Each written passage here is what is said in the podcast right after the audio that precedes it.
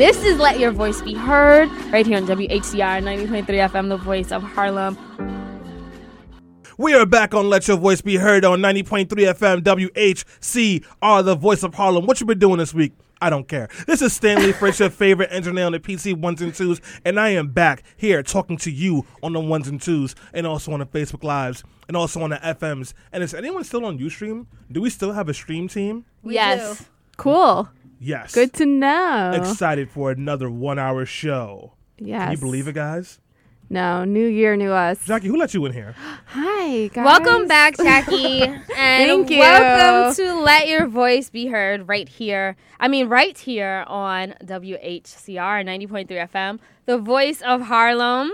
Of course, this is a show where we talk politics, social issues, and foreign policy from a diverse millennial perspective. That was Stanley who introduced the show. I don't know if he introduced his name. But um, that's cares? Stan- right, pretty much. That was Stanley. I'm Selena Hill, and you can find me on Instagram and Twitter at Miss Selena Hill. Miss spelled with the MS, not an MRS like Jaqi soon will be. Oh my god. Got some fire up in here. All right. How do you That's know a she's compliment. How do you, how do you know she's going to go to MRS? She could stay as MS. You could. Are you going to? Probably not, right? I'm not. I'm not eh. changing my name or anything. So You're not changing your no, last name? No, I- I'm oh Jaqi Cohen God. forever, for life. Is oh Ben my changing god. his last name? Yes, he gonna change his. He should. I mean, like we both have like equally Jewish sounding last names, so it kind of like would be weird. I don't know. Like, there's nothing different. It's just like another similar sounding last name. So he's not changing his last name. I'm not changing my last name. If we have kids, we'll figure it out. I'm not thinking that far. Neither one will Yeah. submit to the other. Yeah, Carry you exactly. guys. If we have a son, he'll take my last name, and a daughter That's it. his. I guess. I don't And know. you'll just be a I haven't really nice thought about it mixed too up, far. blended Yeah. last name family. But anyway, I'm Jaqi Cohen um, for now and forever. And you can follow me on Twitter at Jaqi Cohen. That's J A Q I C O H E N. And I'm happy to be here. I missed last week's first inaugural one hour show. And Yeah, I'm very excited. you. Excited. Gonna have some brunch afterwards. Gonna get some, you know, this extra hours. Like, what am I gonna do with my life? I don't know. we haven't seen Jaqi all year. Oh my God, All right, Selena. it's seriously. funnier every time you make that joke. You can you can only shoot a horse in the face one time, Selena. Yeah, that's You've that's done it true. off five. So, Anyway. All right. Anyways, uh, and I'm Ilyssa Fuchs, and I'm your legal correspondent. You can find me online at uh, facebook.com slash Ilyssa Fuchs with an I, or on the the politically preposterous fan page, of course. Um, or you can find me on Twitter at Ilyssa Fuchs, where apparently people really like that I talk to the governor and tell him how bad the subways are. Yeah, well, 'Cause join they're the really You, were you trolling uh, Cuomo? Yeah, I mean, I like you know that's that's like what I do in my spare time. I troll the governor, the president, sometimes the mayor. I love it. Well, just before we move on, guys. So last night I was watching movies with friends, and we saw there was new Bring It On out. That's what they call it There these days. Watching is? movies with friends. Yes, it's called Bring It On Worldwide. It is the worst movie Wait, I've ever seen. Ha- and you didn't even see the movie. You saw the trailer for no, it. we watched the movie. Oh, you watched the movie. We when didn't did get it through come it. out? Watch it. We had just finished watching Black Mirror, which was soul crushing. Yeah. And then I was like, I need to watch something funny. And then my friend Tasha was there. She goes, Oh, look, they have a new Bring It On. I go, No, it's not. It's an old one. And we looked, and it was a new one. So we put it on. It is the it's so bad. It is horrible. But I like, mean, they bad- made how many of them? Did About they make? 37 now. Yeah, Too right. many. Too Yeah. many. There's one part of the movie, the beginning of the movie, this other cheerleading group challenges them, right? And then they go, "What are we gonna do?" And the lead cheerleader goes, "Run!" And she just runs away. And all of a sudden, she's in the projects and she has a bag, and there's like a whole bunch of like ghetto kids doing their oh, cool Oh, God. dance. It's, it's I just, can't. Yeah. The first one was enough, and I love the first Yeah, one. right. But then It's I a didn't, even know they. I didn't know they made sequels. Some movies Horrible. just should not be remade. Like Yeah. they just don't need a second part. And then there's other movies that like have to have a second Well, part. did you see that there's like the Ocean's Eight movie coming Yes, out? That's with all Rihanna. female- with Rihanna and Mindy Kaling, and yeah, Is that a supposed really to be a good- prequel?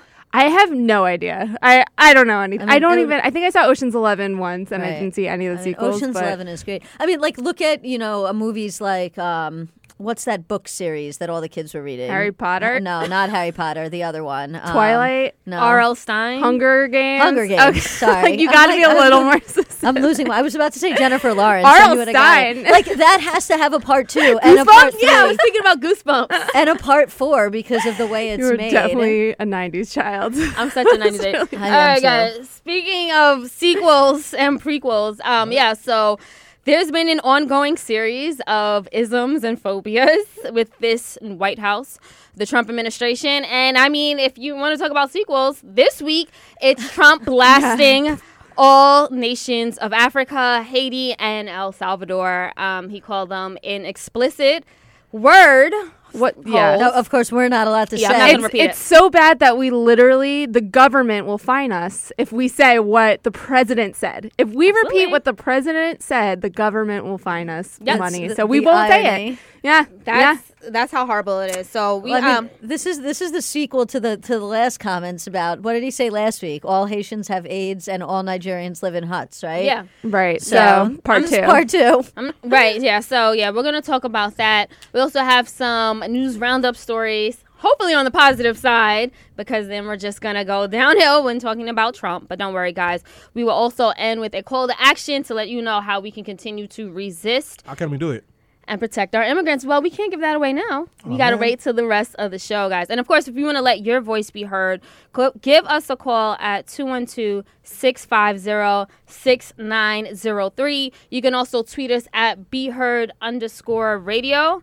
And you can leave comments on our Facebook live stream at facebook.com slash let your voice be heard. We appreciate everyone who's watching and the comments that are already coming in. Thank you so much.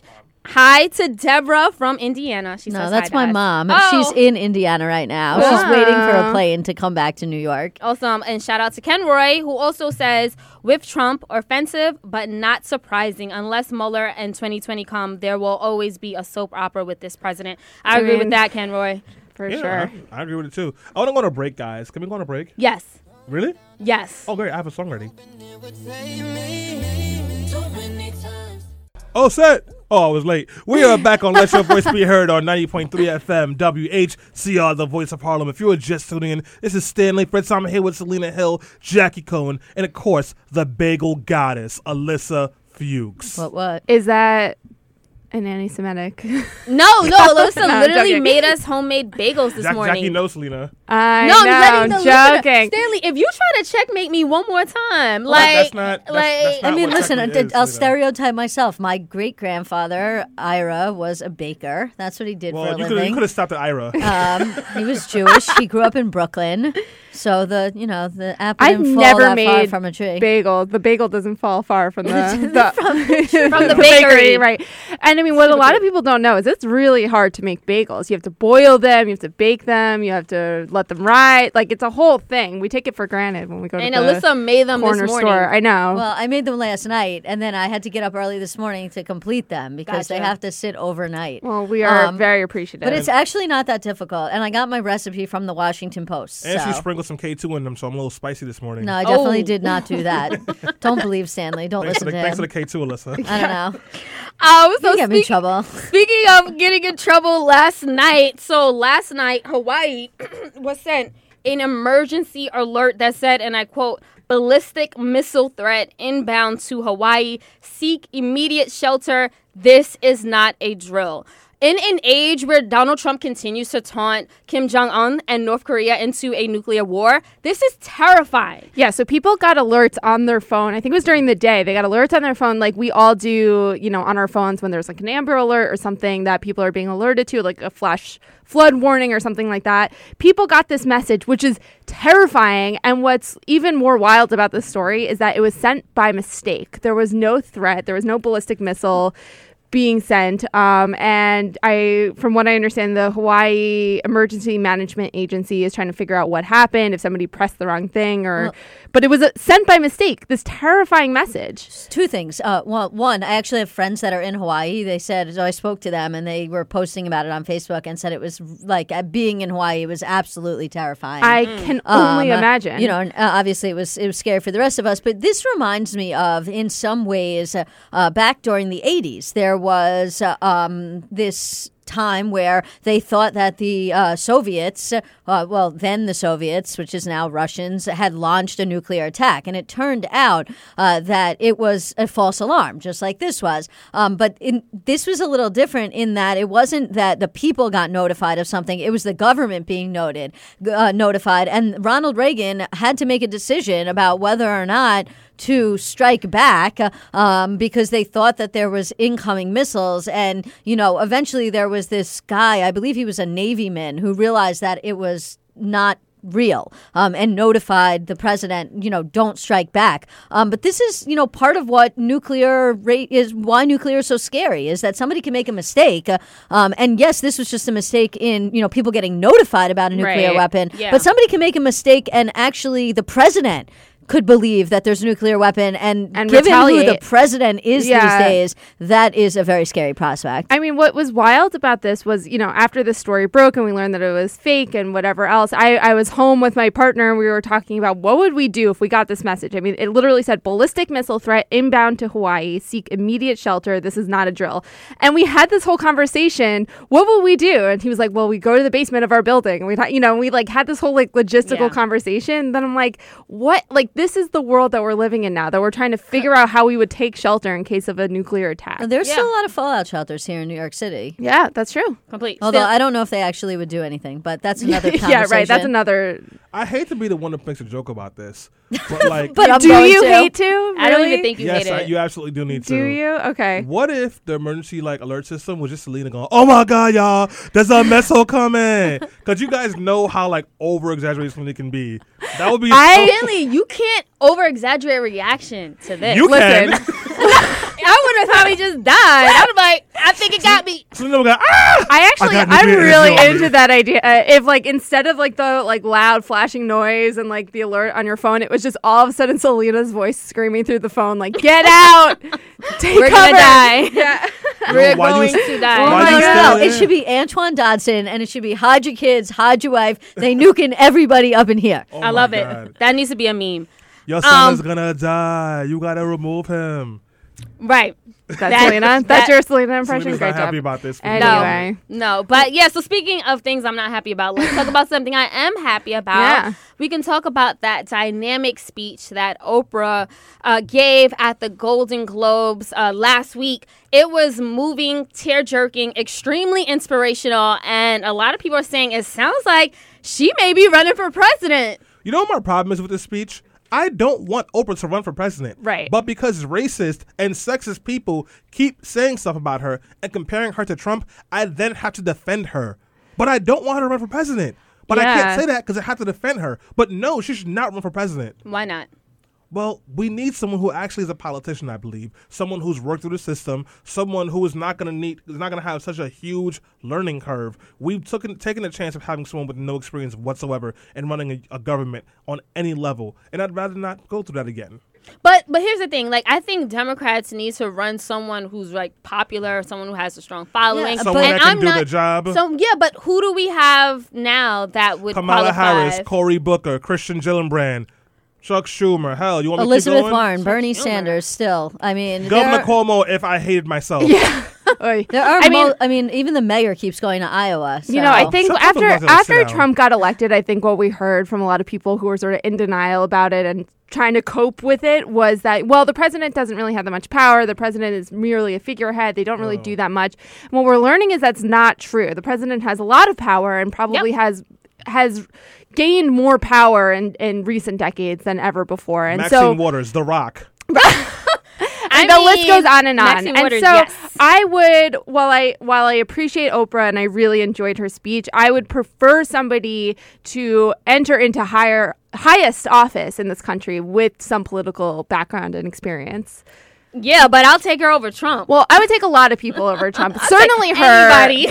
but but you know the list of people I would take over Trump is long. I would take a bag of donuts soaked in pee over Trump. so would I. I second that. Um, yeah, I, listen, we have to get away from this idea. Like, we are a government of the people, by the people, and for the people, in theory, which means that anybody can run for president if they want to. But that doesn't mean they should. And that doesn't mean that just because somebody is a popular celebrity, they have what it takes to actually govern. We are seeing this right now where Donald Trump literally has no idea what's going on. It's constantly like the bouncy castle over there, like a 50, 55 year old's birthday party where like nobody knows what's going on. John Kelly has to confiscate people's cell phones Right. because otherwise they may start a nuclear war over Twitter.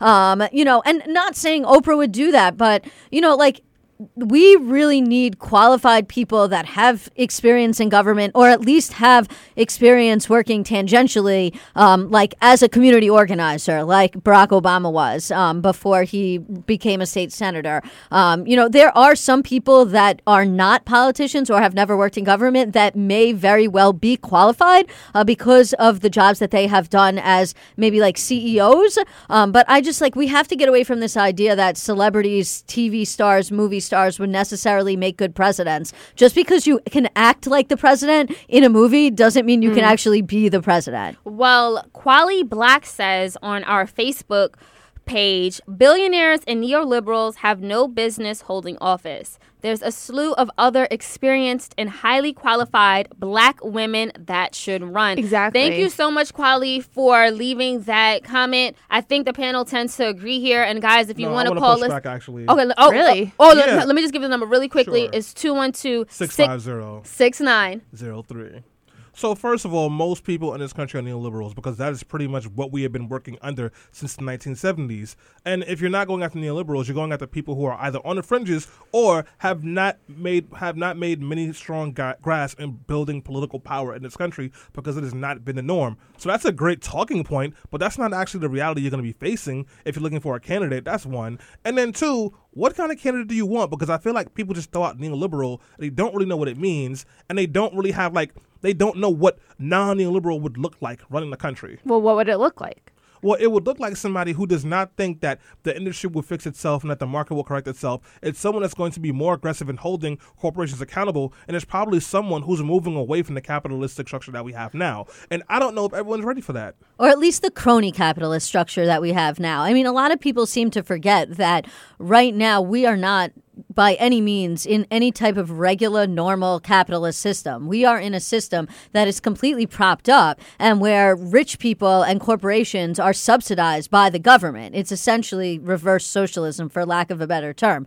Um, so, you know, they, they seem to forget that there is this middle ground um, between, you know, full blown communism and the crony capitalism we have now, namely um, social democracy, which is not necessarily socialism. And so, you know, people want to throw around terms like neoliberal, socialist, capitalist, this, that, and the third. Um, but at the end of the day, why don't we just like look for good people that are proposing realistic policies that we think are going to get things done? I, I just feel like it's a weird point coming from you. And while I think you raise a good, valid point, I think it, from you specifically, Stanley, like you would be the first person to argue that, you know, just because you don't think people are ready doesn't mean that it's right.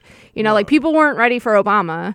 And that was a huge argument. Obama was a centrist neoliberal. Yeah, but Obama was also a black man running for president in America. And a lot of people were saying, well, the country isn't ready for I it. didn't think the country was ready either. I have no faith in white people. I had more faith Right. then. But so it's a weird, it's a, it's just a weird argument coming from you. I, I didn't expect you to uh, push back on this comment. It's not that I want to push back and that that's what we need. It's I want to push back on the idea that that's what people really think. Because I think that we've gotten into this space where it's cool to say, you know, oh, well, neoliberal and we don't want this kind of candidate.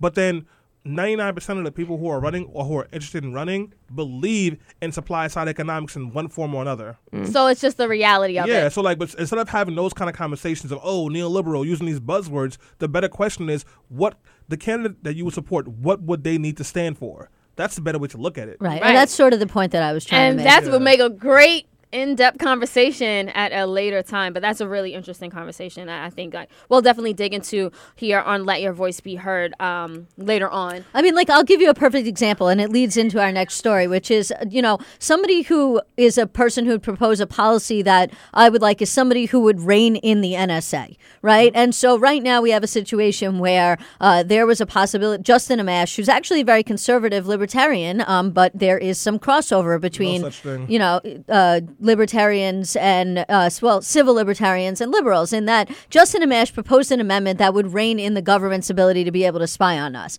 That's something as liberals I think we would agree with him on. Um, and so, but yet the people in the House uh, and the Senate, or actually it was the House, I believe, voted against adding this amendment, meaning that they want to continue to allow the government uh, to use the FISA courts, the Foreign Intelligence Service courts, um, to obtain secret warrants and spy on American citizens, which is some of the stuff that was disclosed by Edward Snowden. Um, you know, I want somebody who's a candidate who's going to run on a platform of reining in the NSA that and protecting the Fourth Amendment. The government shouldn't be spying on that person. Now, does that mean I'm going to vote for a libertarian like Justin Amash? Probably not, because I don't agree with them on anything when it comes to economics. But obviously, you know, like this is part of this sort of plays in together, which is, you know, you have to look for people that have policies that you support, which is the point that I was trying to make before. You know what a policy that I care about? Internet freedom. So as we know, Donald Trump's lackey got rid of net neutrality, which is the, pretty much just like a policy that says that everyone has to get a fair entryway into the internet. You can't charge people different prices for different things. That was stripped away by the um, FCC chairman and, and um, I think a 3 2 vote. So now, because Democrats were able to build enough support in their party, they had 49 votes, pardon me, 50 votes in favor of reinstating net neutrality. And then Susan Collins, a Republican, has just said that she is going to come in and vote in support of that as well, which means that despite the FCC's best efforts, we might be able to prote- save internet protection for working people. Let me ask you, Now- what makes you think that Trump's going to sign that bill? Right. Mm, that's a good point. Yeah. But And But- do they have enough votes to override a presidential So veto? no, they don't have enough votes to override a presidential veto. But Trump is dumb enough that he might just sign it. But then also, it's not That's necessarily That's about true. how dumb or racist or bad Trump is or how many votes we can get. It's about someone having enough cojones or women parts to push this through and fight for people. Because uh, if we're Yeah. speaking honestly, repealing net neutrality does a lot of things. It doesn't just and you know p- potentially impact how much your internet bill is going to be. It allows internet service providers to block certain content from you. Mm. For example, they could block let your voice be heard from you, or they could block a website that is giving you information about illegal things Republicans and Donald Trump is do- are doing. yep.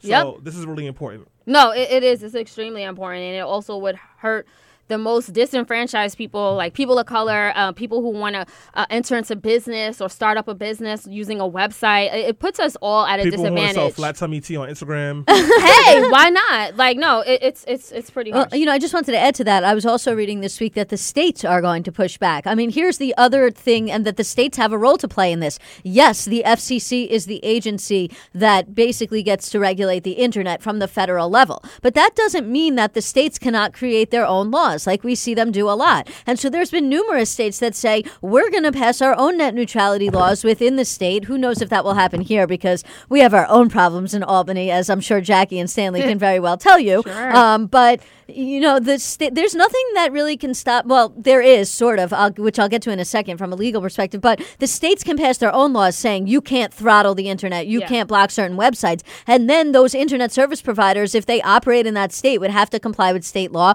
or they would have to bring a lawsuit, which they would have to make the argument that the state government does not have the right to regulate the internet, that only the federal government does, and then it would be up to the courts to decide whether or not the state's authority, um, you know, state exceeded their authority by passing those types of laws. Yeah. So there are other things. My point is there are other ways that we can save net neutrality by keeping pressure on our local elected officials, but on our state elected officials. At the end of the day, yes, Donald Trump can have a big impact on our life, but all politics is still local. Yep. No, very How true. local is we it, can Jaqi? we can let's continue to basically resist. Um, I do want to bring up one last story, and we probably have some time for. Yeah. So this morning, Aziz Anarsi, um, he's a well-known comedian. He just Ansari, won. you I'm sorry. I'm sorry. I'm sorry. Sorry, guys. Aziz Ansari. I'm sorry. Well, he is really sorry. So apparently, an expose came out in Babe.net. Yeah. Uh, this woman, she, um, this young Brooklyn-based photographer came out and said that she went on a date with Aziz, and apparently things went drastically wrong. Um, she was inside of his apartment, and he said that she said he forcibly kissed her at one point. He stuck his fingers down her mouth and performed a sexual act on her. Uh, he he he did a lot of things that were inappropriate. Um, she told him she said that she gave nonverbal cues that she wasn't into it, and then eventually she gave some verbal cues. Um, and you know, and then he was like, "Okay, let's just sit back and chill on the couch." But then he that's when he forcibly kissed her. So and she ended up leaving um leaving his apartment she said she was in tears and he's just been trending and people are saying well aziz your time is up the irony here is last week when he won that golden globe he was wearing the pin times up so it looks like Aziz is the next Yeah. one to bite the dust. I read that. I read that read it? expose this morning. Yep. Yeah. Um. I mean, it was it was hard to read. You know, I I've been a fan of his, and I read his book. He wrote a book called Modern Love about dating, and has very much pegged himself to be this quote unquote nice guy. Um. And something I I've learned, and you know, like Stanley and I have had conversations about this, um, is there are a lot of men who consider themselves to be nice guys, quote unquote, but then just hate women or are really angry at women for not liking them because they are these quote unquote nice guys. Um, and so I think, you know, reading this story, I don't know, I resonated with it a lot. I, I could see myself in a position where you're with this guy who says that he's a nice guy, he's really funny, and then it's like super aggressive and you kind of don't know what to do or what to say. I mean, what was interesting to me was that you know she talks a lot about nonverbal cues and verbal cues. And while you know i i'm a big believer that you you don't just speak with your words right? You definitely give verbal and nonverbal cues to people um, that should understand what you mean by them. Um, i think it's always important especially when you're in a position where you're uncomfortable to give verbal cues and say explicitly i'm not okay with this or i don't really want to do this which she did. Yeah, but the thing is, like, I kind of got a mixed reaction to it because it seemed like at one point he said, um, when she texted him afterward, and he was like, "Oh, I'm so sorry. I," he said, like, I misread your, you know, your signals. I'm so sorry. I'm, I didn't mean to do that. And like, if you're reading the piece, it sounded like they were chill at one point and they were kissing at one point, but then it was like when he grabbed her breast, she didn't think that was she. She was like, okay, that's inappropriate. But like, it was really hard for me to like say like, okay, where was that that line? Because it did at one point it seemed like they were like you know two adults engaging into you know some role you know romantic activity that that line is where she no longer consents. You know, Right. I mean, like here's the thing, and obviously nonverbal cues are hard to read, which is why She you gave a know, lot. Um, you know, words. use your words. Like if you're in a situation with somebody and you consent to kissing them, and then they go to touch your breast and you don't consent to that, say. I don't consent to that. Just because I consented to kissing you doesn't mean I consent to that. You know, um, you know that that to me is, and then you know that that consent is revoked um, because sometimes nonverbal cues are not necessarily picked up by universally. So use your words. If you feel uncomfortable, say you're uncomfortable. Say you don't consent. I obviously believe this woman and her accusations, um, but I did want to read you some comments that I'm seeing from people that are um, obviously I don't want to say not believing her, but just you know because we try and uh, give the. Um, you know the full picture here on let your voice be heard so there's plenty of yeah unfortunately but there's people on the on the internet on twitter um, that are obviously they're not necessarily defending him, but they're saying, like, for example, this one woman, uh, Christine says, I cannot stand Aziz Ansari, but after reading the photographer's first claim, the Me Too campaign has officially become a joke. Accusations are not guilt. Every accused man or woman should be given an opportunity to defend themselves. Stop cheapening the experiences of real victims. Now, I, I obviously don't know if this woman, I, I'm going to assume she is a real victim,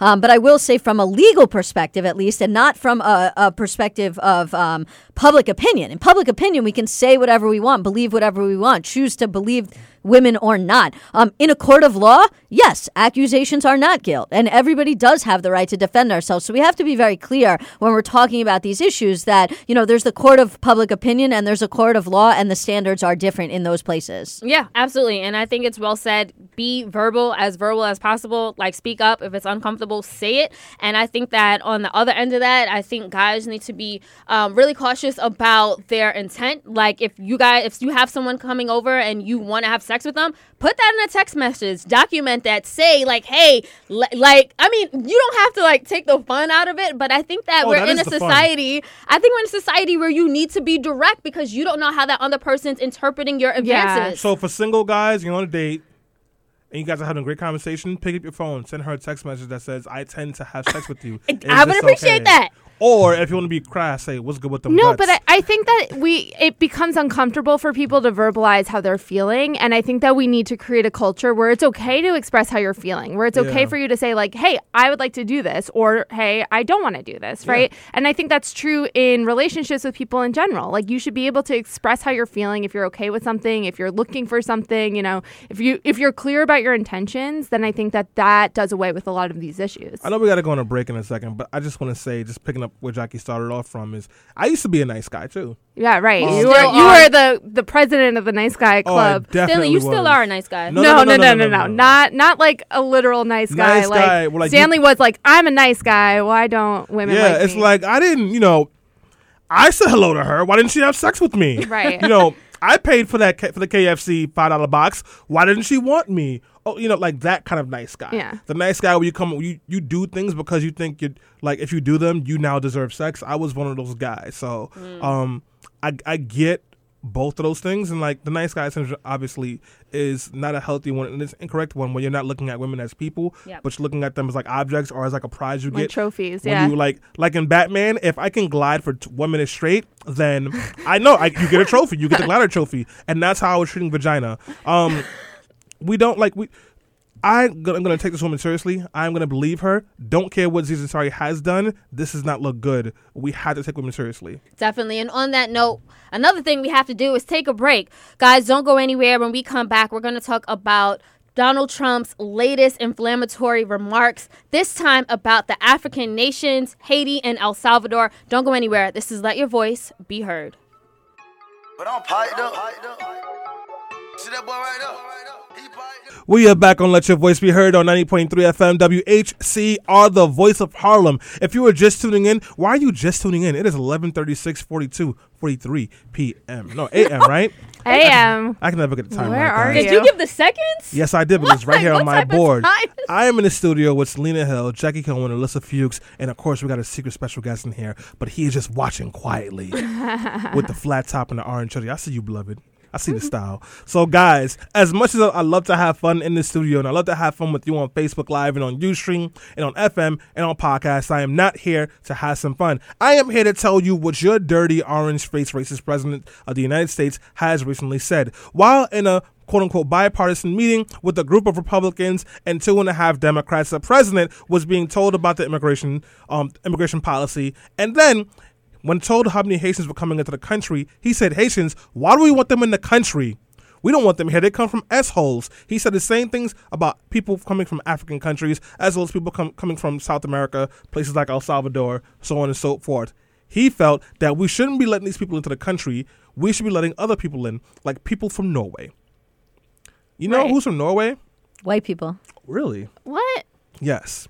So I think it's obvious at this point that we are all upset with Donald Trump and we all think he is racist and we all think he is a garbage human being. But then on this day, which just happened a couple days ago, Donald Trump once again just reaffirmed what it means to be a white supremacist in, the United States of America. But the way he did it this time was just by reminding us of just how insidious whiteness works because whiteness is so disgusting. Whiteness is so poisonous. Whiteness is so oblivious that you can go after black and brown people and black and brown countries and try to push black and brown bodies out of here and not see a problem with your behavior. Meanwhile, countries like Haiti, like El Salvador, like parts of Africa, where the United States and the institution of whiteness all around all around the world has gone and pillaged and raped and stolen and, and taken from has put a lot of these places in the bad situations that they are in now. For example, after Haiti washed France during the Haitian Revolution, the United States refused to trade sugar canes with them. You know why? Because they sided with France, and then they forced Haiti to pay France reparations for their slaves. This is the kind of things that we are talking about over here. And as long as white supremacy exists, this is what we will have. But in this conversation, I am not here to rant and rave about how, how corny the institution of whiteness is or how Donald Trump needs to be impeached and put in a hole so we never hear from him again. We are here to have a deeper conversation about what this means for our country. So now, there were there was not just Donald Trump in that room. There were Republicans in that room. There was the same corny, thin-lipped, racist Republicans in this room, and a lot of them said nothing. What does it say about a Republican Party that since this has happened about two days ago now, there really hasn't been much strong retribution or accountability thrown Trump's way when Republicans have power? Selena? Yeah, so I think you said Ilyssa I love that. Ilyssa-Lena. I like that. Yeah, it, it shows that the Republican Party lacks moral moral cowardice, that they are incompetent when it comes to speaking up and representing constituents outside of the races that vote for them. It shows that they have no backbone and it shows that they're complicit in racism. I mean, Senator Lindsey Graham of South Carolina, he did tell Tim Scott that he heard the comments, but he has not gone out and said this in the public. Like, why are you only telling your colleagues? If you know what he said was wrong and you were ballsy enough to speak up at that meeting, you need to speak up on the public platform and let everyone know that you don't support this. Because if you're saying silence, your silence is being interpreted as you're being complicit and you support this. Right. No, I, I, I absolutely. I mean, but the, the the problem is bigger than that because it's not all about what they say. I mean, uh, I'll agree with you. Paul Ryan's response, like his every response he gives, is just like the weakest tea I've ever Yeah. had in my life. Um, but at the same time, this is the same kind of thing where Republicans come out and they condemn certain things and they say certain certain things, but then they they propose and vote for pieces of legislation that perpetuate these types of racist, xenophobic policies. So it's not good enough to just say, "Oh, it's not appropriate for the president to call these countries ish holes," or you know, for the president to say racist things. I mean, if you look at the piece of legislation that they proposed this week, which is called the Securing America's Future Act, um, which has already been passed by the House Judiciary Committee, uh, it it does things like eliminates quote unquote chain migration and creates renewable temporary visas for the parents of citizens, reduces legal immigration by 260 thou- hundred- 260,000 people a year, which is a decrease of 25%. Reforms the agricultural guest worker program, which is mostly brown people coming to work on farms. Sends additional ICE a- agents to high risk embassies overseas to vet visitors and immigrants. Adds 5,000 Border Patrol agents and 5,000 CB, uh, PB, oh, sorry, CBP officers. Makes e verify mandatory for all employers. This is just a few of the things. So if you look at the things being proposed in this bill, um, you can see that the Republicans can condemn Donald Trump all they want for these comments, but at the end of the day, they are proposing a right wing, racist, xenophobic piece of legislation. And so anything that they say is totally empty comments as far as I'm concerned. Jaqi? Yeah, I mean, and I think that what, you know, a lot of the reaction to Trump's statements were, oh my God, I can't believe he used that word, right? And while, first of all, like, of course he used that word because he it was the most Trump statement I've ever heard in my life. Um, it re- what it signifies isn't just that he used profane language. It's it's the sentiment of a lot of people, especially in the right, but I think throughout the country, which is that you know we view immigrants in this way, we view bil- black people in this way. Why you know we don't want them here in the first place? Why would we allow more of them into our country? We don't even want the people of color in this country who are you know, Americans to be here. So why would we want to welcome in immigrants of color into this country? So I think that what he said was met with sort of weak response from the right because a lot of people agreed with him even though if even though they didn't agree with his tone and language that he used they absolutely agreed with the sentiment Right, they're pandering to the base. Well, can I ask a question? Because I've seen a lot of people defend it and say, well, you know, Haiti is an asshole, El Salvador is an asshole, Africa is an asshole. So, if who, who these people who are saying these, we know these people. They are our neighbors. They are our friends. Well, not my friends, but they are our family members. And every day, people have to try to talk about economic anxiety. But if these people agree with the with what Trump said, what does it say about them? And how do they look at people like me? I'm Haitian. My mother's Haitian. My dad's from Dominica. What does it say? What does that say about those people that look like me? And like, why should someone like me, who was Haitian and now who now knows people think I come from an asshole and who think this lowly of me, like, who? Why would I not want to put hands on them and instead of like having a quote unquote bipartisan conversation? Right. I mean, listen, it's it's it.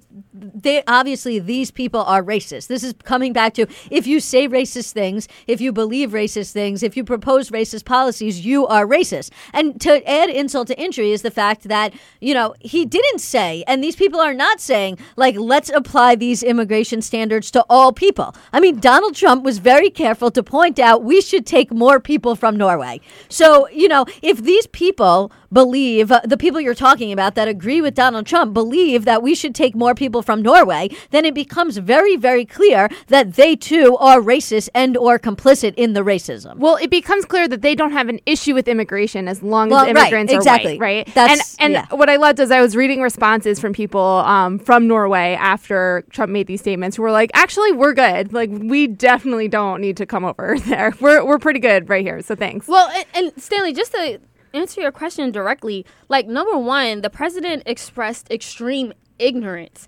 Like for him to not understand all of the contributions that uh, African people have made to this entire world, Haitians, I mean, and and in people from El Salvador, like it, it just show it just shows who he is, and it also shows that he how he the lens of the world that he looks through, right? When it comes to black and brown people. I mean, Haiti has contributed a lot, even to when we look at like Louisiana and New Orleans culture. Like that's a lot that was um, directly influenced by Haitian immigrants. Uh, if we think of Africans, like the Africans, African people built the house that Donald Trump lives in right now. It's the White true. House. I mean, you, you know, I think if we just look at the facts and like how beautiful their landscape is, how how economically empowered so many African nations are. Like Africa is a continent, and for him to loop every single person from this continent and call them economically troubled and, and struggling, it's just not true. Well, I want to. I I get what you're saying, and I, I I think it makes a lot of sense. But I, and it's something I want to talk about more when we go on break. But the thing I want to ask you guys is like, and think about this is why is it when Trump or any of these people make racist or hurtful comments about communities of color or like underrepresented groups, the first thing we talk about is like their contributions. Who cares? They're people. right. Let's really think about that. No, no, that's a that's a great uh, point to make, Stanley. Like these are human beings, and whether no matter where they are on the economic spectrum, these are lives, and a lot of them are are disadvantaged uh, because of white supremacy. And if anything, we should be giving them a helping hand. On that note, we do have to take a quick break. Don't go anywhere. We will continue this conversation right here on Let Your Voice Be Heard.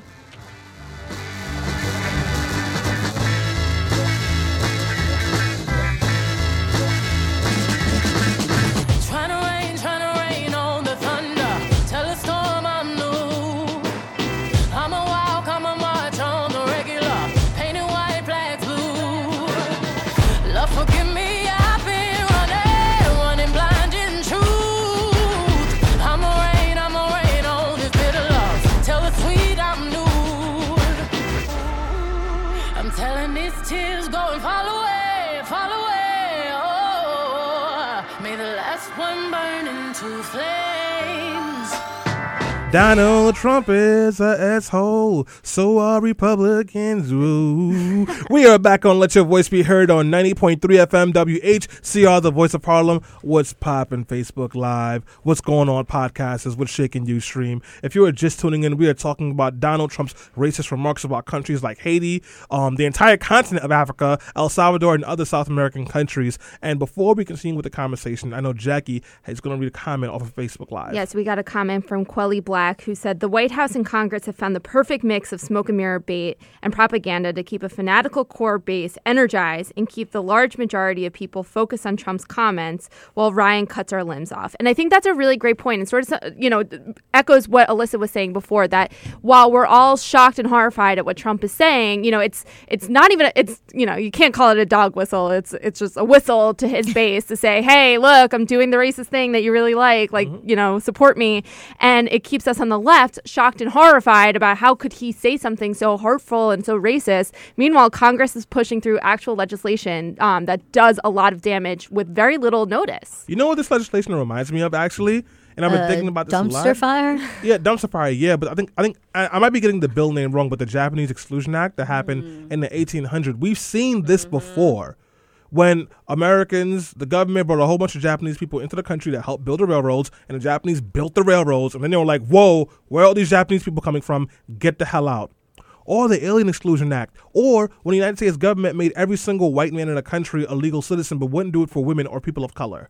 This is not different, but weren't we supposed to learn from these things already, Ilyssa? Mm, yeah, I mean, we're supposed to learn from them. Look at I mean, this is a country that literally was built on racism and slavery. The, for a long time, there was a, literally a Supreme Court ruling that said black people were only three fifths of a person. That stood for a very long time. It wasn't until 1954 that we ended segregations in schools. And even after the Brown versus the Board of Ed ruling, and I'm mentioning this because Martin Luther King Day is tomorrow, and this plays into this conversation about racism and immigration, it still took the states almost 10 years to desegregate the schools. And even today, a place like New York City has the most segregated schools. So I don't want to digress too far off topic, but this should not come as a shock to anybody that people in this country are racist.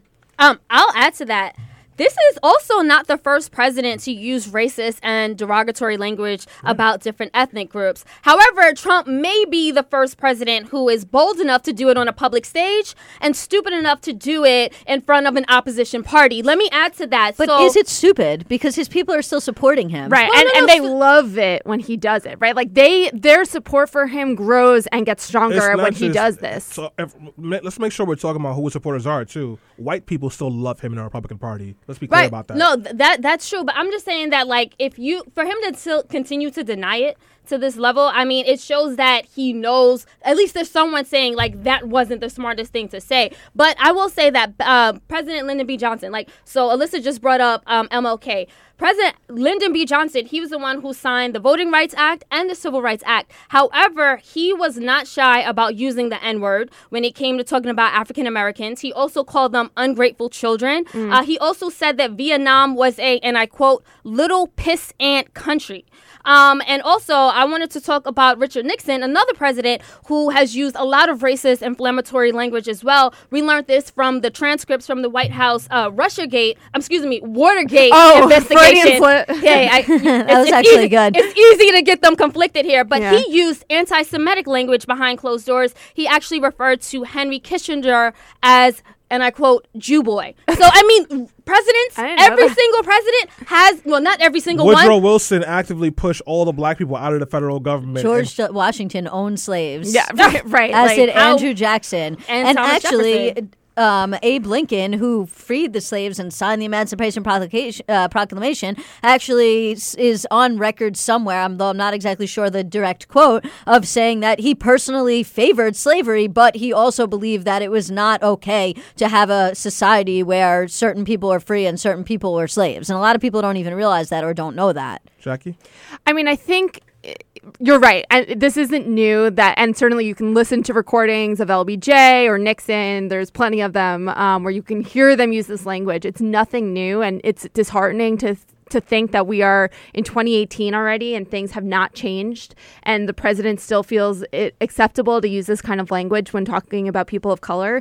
But I think ultimately, you know, getting back to Trump's statements, I- it says less to me about Trump. We already know who Trump is. It says less to me about him than it does about the state of this country and the fact that there are people who not only don't mind him using this kind of language or making these kind of remarks, but are invigorated by them, who think that this is the kind of language from, that is acceptable that I want to hear from the commander in chief, from the president of the United States. This is the attitude that I want him to adopt because this is how I feel about people of color. And I'm going to get out and vote for him because he made these remarks. I think it says more about the state of our country and the strength that racist patriarchal you know stronghold has over our country than anything else Right. I mean, and listen, it, look, look at some of the things. If you just look at the litany of things that he said since the campaign, we have Africa.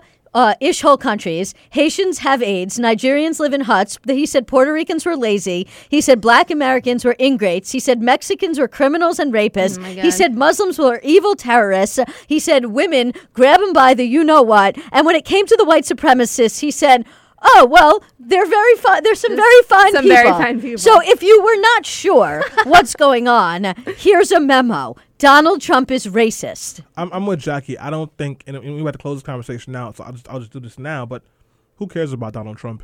I think he's more stupid than he is racist, and he is racist. He's very racist.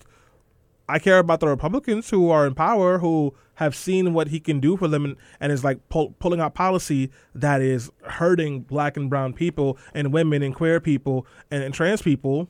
I'm really bothered by the white supremacists like David Duke, who felt super empowered from those comments, who went on Twitter and said, just when you're losing hope, he says something to make you love him again.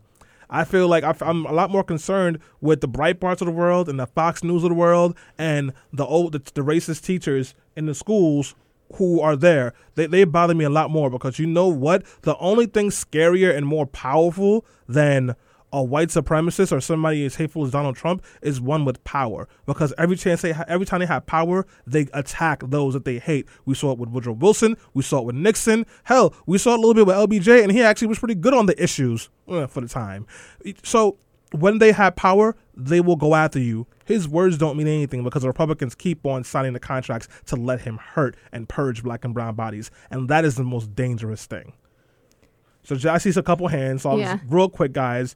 Jaqi and Selena. I mean, I think while his comments here didn't reveal anything new, I think we should care about what the president of the United States has to say. Well, And- tell your cousins stop voting for him, and we won't have to. Well, Sure, but in the meantime, I mean, you know, we started the show off talking about the false ballistic missile threat um, uh, alert that Hawaiians received yesterday. I mean, we live in a country now where the president is willing to taunt leaders of other nations and threaten nuclear war via Twitter. So, you know, we need to care about what he says because when he's offending other nations, that's going to come back um, and we are going to be the ones that have to deal with the fallout from that. Literally, if you know, if things escalate the way that they sometimes seem that they might. Selena, really quickly. Yeah, no, no. I just wanted to say that we're seeing the fallout now. Um, Africa, who, uh, um, who's definitely been an ally in, in certain aspects. They've said like you know people, uh, af- different African ambassadors said that uh, they definitely did not appreciate uh, Donald Trump's remarks. Of course, they use stronger language in that. Um, even we saw what happened in London. You know, Great Britain is one of our strongest allies,